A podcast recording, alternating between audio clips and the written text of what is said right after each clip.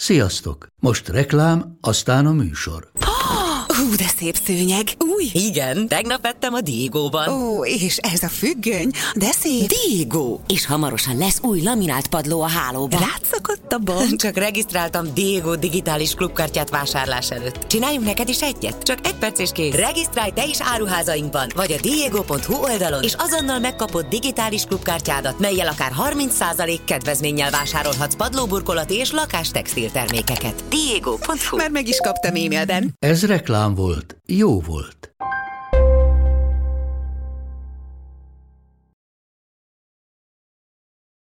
Az összeszokott társaság már alig várta, hogy barátjuk születésnapját rendesen megünnepeljék. Kellemes, nyári este volt. A szórakozó helyen elénekelték a boldog születésnapot, majd miután az ünnepelt lány elfújta a gyertyákat a tortán, megkezdődött a bulizás. A fiatalok között mulatott a 25 éves bándikata is, aki akkor még nem sejtette, hogy ez lesz életének utolsó és egyben legborzalmasabb éjszakája.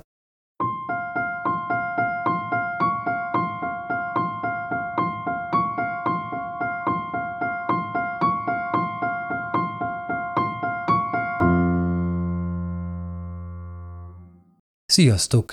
Szatmári Péter vagyok, és ez itt a Bűntények Podcast legújabb adása.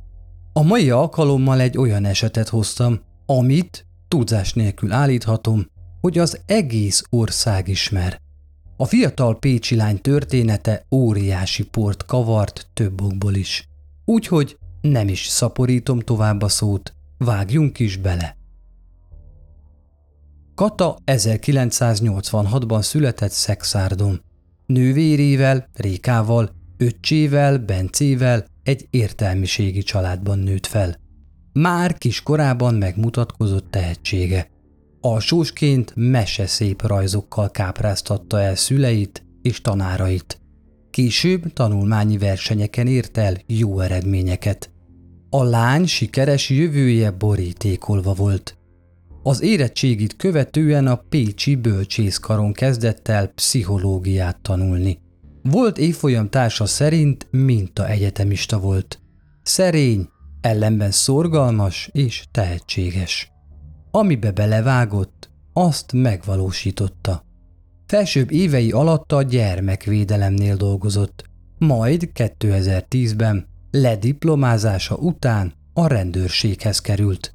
Ott pszichológusként az állomány tagjaival foglalkozott, illetve a jelentkezők mentális állapotát mérte fel. Több barátja is arról számolt be, hogy nyitott, kedves személyiség volt, szerette a társasági életet. Nem volt sok barátja, de akik közel álltak hozzá, mind számíthattak rá. Szerelmével 2007-ben ismerkedett meg, párkapcsolatuk 2009 áprilisában kezdődött. Fél év múlva összeköltöztek, és két és fél évig éltek együtt. Kapcsolatuk 2012. májusában véget ért. Ekkor közösen határoztak úgy, hogy nem folytatják tovább. Pedig még lánykérésre is sor került. Kata az a költözött szexádra az édesanyjához. Később a szülei segítségével talált albérletet Pécsett június közepén egy Dugonics utcai házban. Tele tervekkel, nagy álmokkal indult volna neki a következő évnek. Szeptembertől tovább szeretett volna tanulni, hogy később doktori fokozatot szerezzem. 2012. július 7-én az egyik legjobb barátnőjének születésnapját ünnepelték. Ez az alkalom sem volt más, mint a korábbiak. A húsz évesekből álló csapat jó hangulatban buliszta végig az estét. Biztos vagyok benne, hogy a szakítás után jól esett neki egy kicsit kiengedni a gőzt. A városban több helyen is megfordultak. Végül egy kis kocsmában kötöttek ki. Éjjel kettőkor aztán innen indult el egyedül Kata. Útja a Pécsi belváros kanyargós utcáin vezetett. Két kilométernyi sétálás várt rá, ami, ha úgy nézzük, nem sok ám szombat éjjel egy magányos lánynak talán túl rizikós. azon a langyos, nyári éjszakán szinte egy lélek sem volt a városban. A későbbi kamera felvételeken látszik, hogy Kata egyáltalán nem volt részeg. Maga biztos, lendületes léptekkel igyekezett hazafele. Ahogy a központ alaposan kivilágított utcáit elhagyta, útja egyre többször vezetett sötét sikátorokon keresztül. A környék, ahol lakott, nem éppen a legbiztonságosabb, de nem volt Pécs legbalhésabb körzete sem. Már majdnem bekanyarodott abba az utcába, melyben társasházi lakása állt, amikor lépteket hallott maga mögül. A hangok egyre közelebb jöttek. Végül szinte a tarkóján érezte üldözője leheletét. Pszichológus volt. Pontosan tudta, hogyan nem szabad viselkedni. Tisztában volt vele, hogy ha szaladni kezd, az a támadójából előhozza a vadász ösztönt, és nem lesz esélye elmenekülni. Az utcák kihaltak voltak. Ha segítségét kiabált volna, nem jött volna válasz. Pillanatok alatt felmérte a helyzetet, és ösztöneivel szembe menvén futás helyett lassítani kezdett, és hagyta, hogy a rejtélyes árny utolérje. Talán a fiú is meglepődött, amikor a csinos lány, akit ragadozó módjára követett a sötét utcákon át, hirtelen lelassított a helyet, hogy menekülőre fogta volna. A srác utolérte, és mellé lépett. A lány rá se nézve, tekintetét az utcán tartva sétált tovább. Érezte a fiúból áradó alkoholszagot, és amikor megszólalt, tudta, hogy nem csak az italról van szó. Érdeklődve szegezte Katának a kérdést, hogy mit keres egy ilyen tündérke egyedül a sötét éjszakában. Mindezt olyan gyorsan tolta ki a száján, hogy a lánynak erősen kellett koncentrálnia, hogy megértse. Biztos volt benne, hogy a fiú az olcsó kannás bor mellett drogot is fogyasztott az este folyamán. Próbált kimért lenni, de ugyanakkor barátságos is, hogy elnyerje a rokon szemvét. Idegei pattanásig feszültek.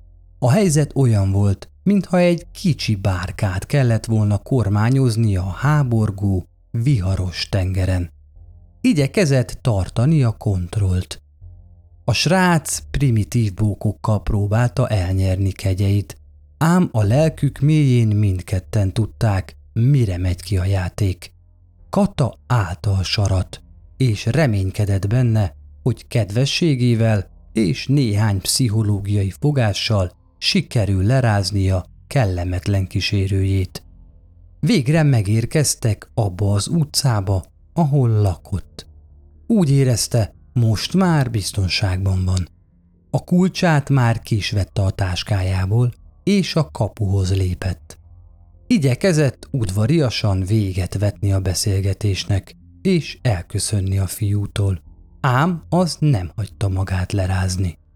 Amikor kicsit keményebben szólt oda neki, támadója erősen megszorította a karját, és utasította, hogy egy kicsit sétáljanak még a környéken. Kata tudta, hogy itt már a szép szó kevés lesz. Még mindig tudatosan, de már kicsit határozottabban folytatta a beszélgetést. Véget akart vetni a társalkodásnak ezzel az idegesítő és félelmetes figurával. Csak haza akart jutni, hogy letusoljon és végre lefeküdjön aludni. De kényelmes kis otthona egyre távolabb került tőle. A sötétségbe burkolózó, idegen utcák felé vették az irányt. A férfi úgy ragadt rá, mint egy pióca. Az erőltetett, udvarias beszélgetés szép lassan civakodásba ment át. Kata többször megkérte a férfit, hogy adja békén, menjen haza. Ám az minduntalan mellette maradt. Az egyik ilyen jelenetet nézte végig egy férfi. Az éjszaka közepén kindohányzott a teraszán a kellemes nyári melegben. Egyszer csak arra lett figyelmes, hogy a kutyák nagyon ugatnak. Ekkor figyelt fel a lányra, és a mellette baktató férfira.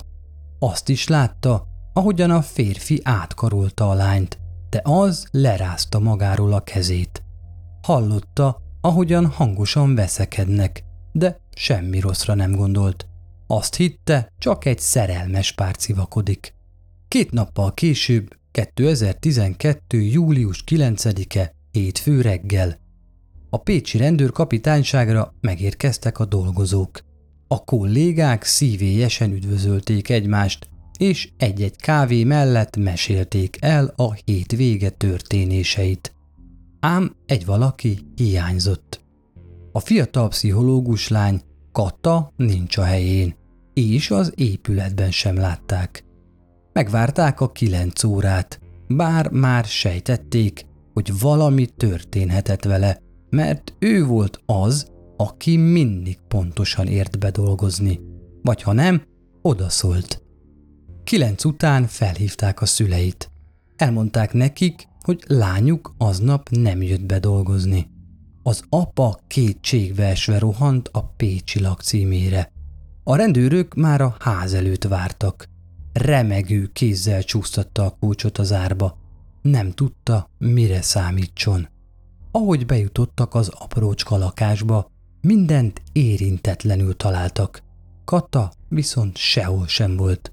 Se ő, se az iratai, se a táskája, és a szobája is úgy volt, ahogy azt szombaton hagyta.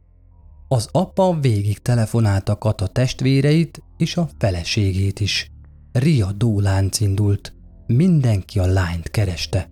Miután felhívták az összes barátot és ismerőst, hivatalosan is bejelentést tettek a rendőrségnél. A helyszínen lefoglalták, és később nyomok után kutatva átnézték a lány számítógépét és internetes levelezését, de nem találtak semmit. Az egyenruhások nem csak egy szokványos eltüntet kerestek, a kollégájukat, a barátjukat. Az ismerősök a közösségi médiában is hatalmas hírverést csaptak. Szányra kelt, hogy Kata eltűnt. Pár óra alatt több százan osztották meg azt a posztot, amelyben a lány eltűnését írták le. Azon az estén fekete újatlan pólót, barack színű rakott szoknyát és egy fehér övet viselt. A rendőrség személyre írása szerint körülbelül 165 cm magas, vékony testalkatú, vál alá szőke, vöröses szőke festett hajú. Eltűnésekor kék-fehér csíkos, barna bőrpántos táska volt nála. Teltek a napok, de Katát nem találták.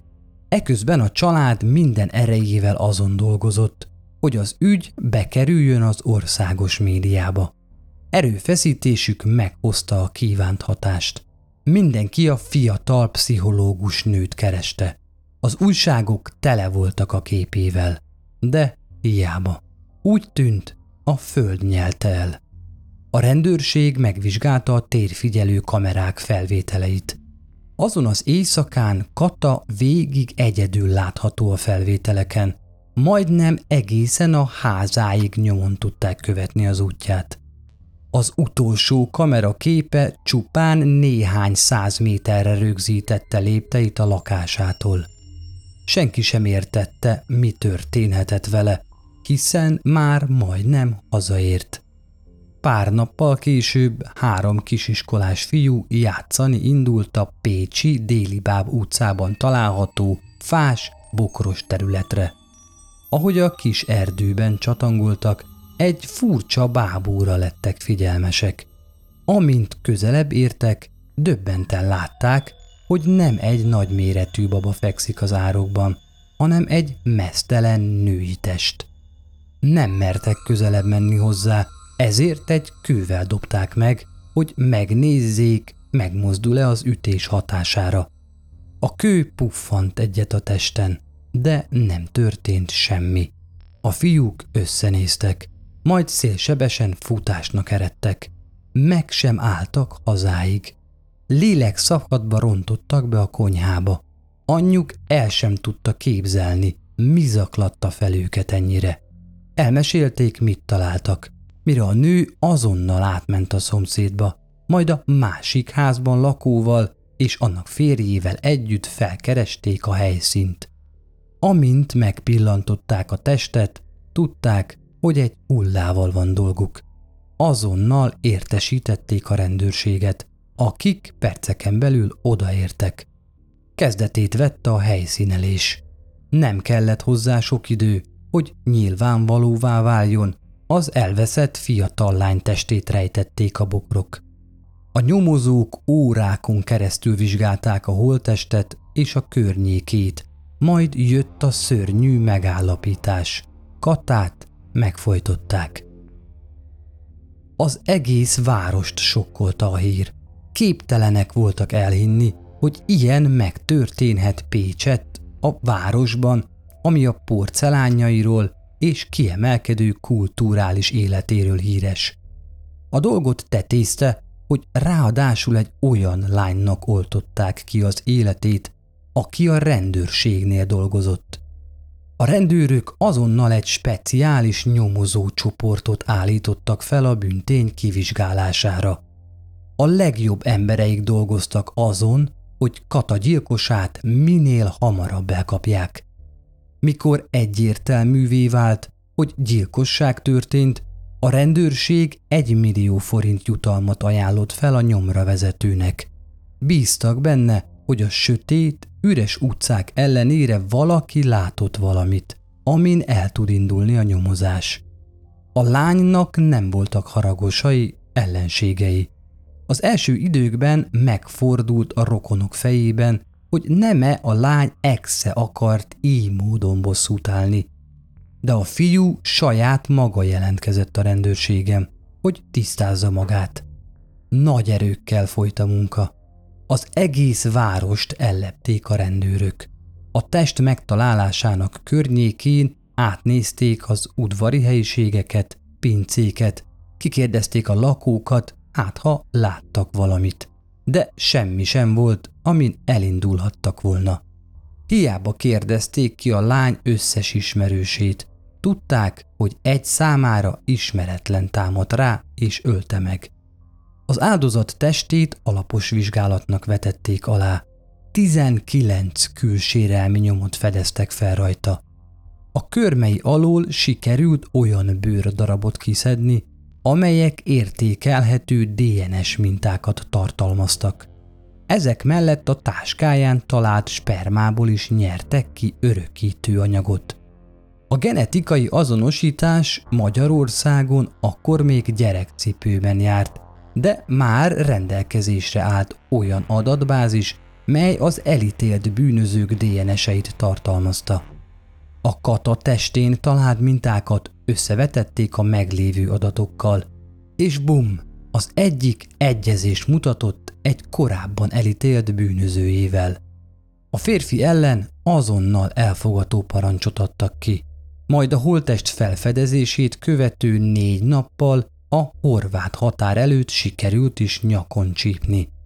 Minden bizonyal érezte, hogy forrósodik a lába alatt a talaj, emiatt el akarta hagyni az országot. Szerencsére azonban az utolsó pillanatban a tek emberei útját állták. A férfi nem volt ismeretlen a rendőröknek. Péntek László addig összesen körülbelül hat és fél évet töltött börtönökben az ország különböző pontjain. Rendszeres jövedelme, állandó munkája nem volt. Elfogása után azonnal beismertetettét. A kihallgatáson részletesen elmesélte, mit tett Katával. Elmondása alapján aznap épp Pécset csövezett. Ivott és illegális szereket szedett be. Elszívott pár spanglit, és néhány szem parti drogot is lenyelt. Ilyen állapotban rótta a város sötét utcáit, amikor kiszúrta magának Katát. A csinos lány egyből felkeltette érdeklődését, és elhatározta, hogy megszerzi magának. Meg is lepődött, amikor a lány szóba állt vele. Emondása szerint két órán keresztül sétálgattak a lakása környékén, ám ezt idővel megunta. Ekkor erővel a közeli játszótérre kényszerítette a lányt, majd ott megerőszakolta, és a táskájának válpántjával megfojtotta. Ezután elvette áldozata pénztárcáját és telefonját. A szimkártyát és az iratokat eldobta. A készüléket és a pénzt, 11 néhány ezer forintot megtartotta. Egy doboz cigarettát rögtön vett is belőle a közeli benzinkúton.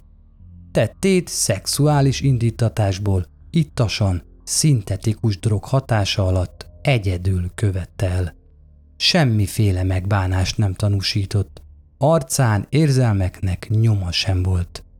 A rendőrségi nyomozás mellett egy magándetektív is dolgozott az ügyön. Nem messze a holttest megtalálásának helyszínétől három nappal később egy kukában felfedezte a lány alsó neműjét. Elmondása szerint a ruha darab borzasztó állapotban volt. Több helyen cigaretta által kiégetett lyukak voltak rajta. Ahogy kezdett összeállni a kép a bűntényel kapcsolatban, a rendőrök elborzadva rekonstruálták az esetet. Kata minden bizonyal az elkövető lelkére akart beszélni, hogy az ne bántsa. De a férfi alkoholtól és drogtól mámoros agya nem tudott gondolkozni. Minden áron szexelni akart. Majd, amikor végzett, megfojtotta a törékeny lányt, mivel tudta, hogy az erőszakolás tovább fogja duzzasztani amúgy is tetemes büntetését. Később azonban kiderült, hogy pénteknek nem is lett volna szabad akkor szabad lábon lennie. A közvéleményben ekkor elszabadultak az indulatok. Az emberek felelőst akartak. Mégis hogyan fordulhatott az elő, hogy egy olyan ember, akinek a börtönben kellett volna lennie, meggyilkol egy ártatlan lányt. Egy másik tábor a halálbüntetés visszaállítását követelte, mivel szerintük az elkövetett bűncselekmény miatt halált érdemelt volna péntek. Ugyancsak felemelték hangjukat a szélső jobboldali erők is.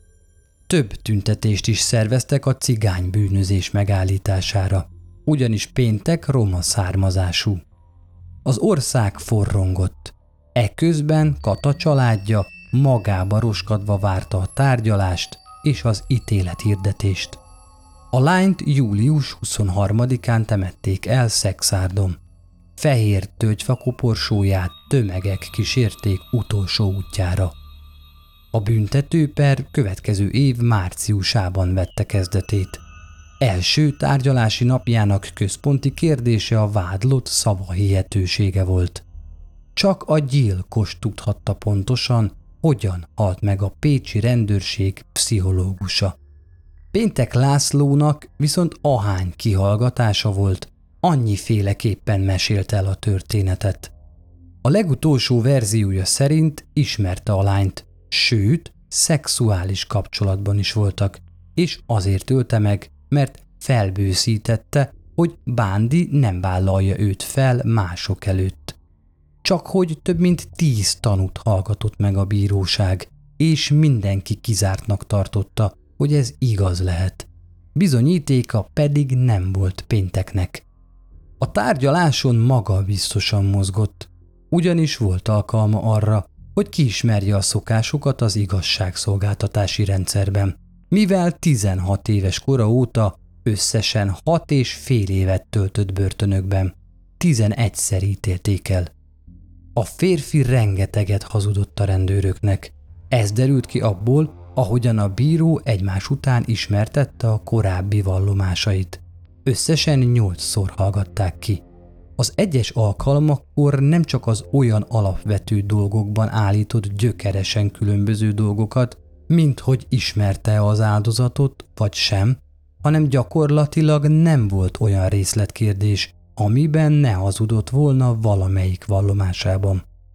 Hazudott például arról, hogy az áldozata viselte a neműt. Egy ideig azt hajtogatta, hogy nem. De mikor szembesítették azzal a nyomozók, hogy bizonyítékot találtak rá, már ő is elismerte, hogy ja, igen, viselt. Az ötnapos tárgyalás sorozat végén a gyilkost fegyházban letöltendő tényleges életfogytiglani börtönbüntetésre ítélte első fokon a Pécsi törvényszék. Az ok aljas indokból elkövetett gyilkosság és kifosztás. Az ítélet szerint a férfi élete végéig börtönbe kell, hogy maradjon. A család és a barátok úgy gondolták, ez a minimum, amit Kata gyilkosa érdemel. Ám péntek új ügyvédet szerzett, aki olyan meggyőzően érvelt a bíróságnak, hogy a másodfokú ítélet enyhébb lett. Továbbra is életfogytiglan, de 40 év múlva szóba kerülhet a feltételes szabadlábra bocsájtás. A férfi a börtönben köszöni szépen jól van. Próbálkozott azzal, hogy befejezze az általános iskolát, ám ez nem sikerült neki. Helyette inkább a testépítésbe fekteti energiáit. Kata családja továbbra sem tudja feldolgozni a tragédiát. Többször beszéltek arról a médiának, hogy nem tudják magukat túltenni a történteken. Édesanyja két évvel a tragédiát követően is bosszút ígér. Nem tudom elengedni a lányom. Velem él a gondolataimban. Soha nem fogok megbocsájtani a kislányom gyilkosának. Üzenem neki, lesz egy férfi, aki 38 év múlva a szabadulása hajnalán várni fogja őt a börtön kapujánál, és bosszút áll a lányomért. Köszönöm, hogy ismét velem tartottatok. A részt Szilágyi Perjesi Réka írta. Ha szeretitek a Bűntények podcast adásait, és megtehetitek, kérlek támogassatok minket Patreonon.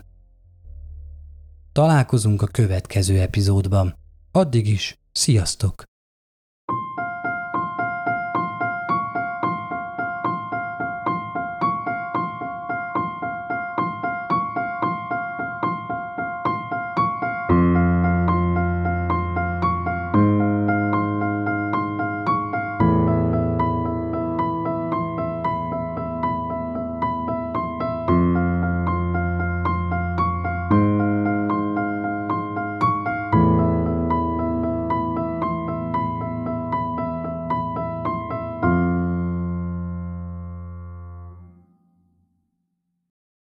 Ha más podcastekre is kíváncsi vagy, hallgassd meg a Béton műsor ajánlóját.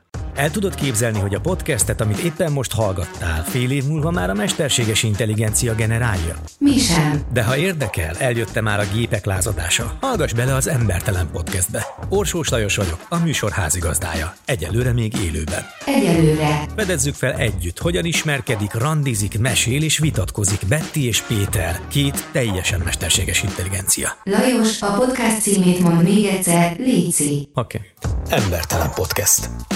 Ez a műsor a Béton közösség tagja.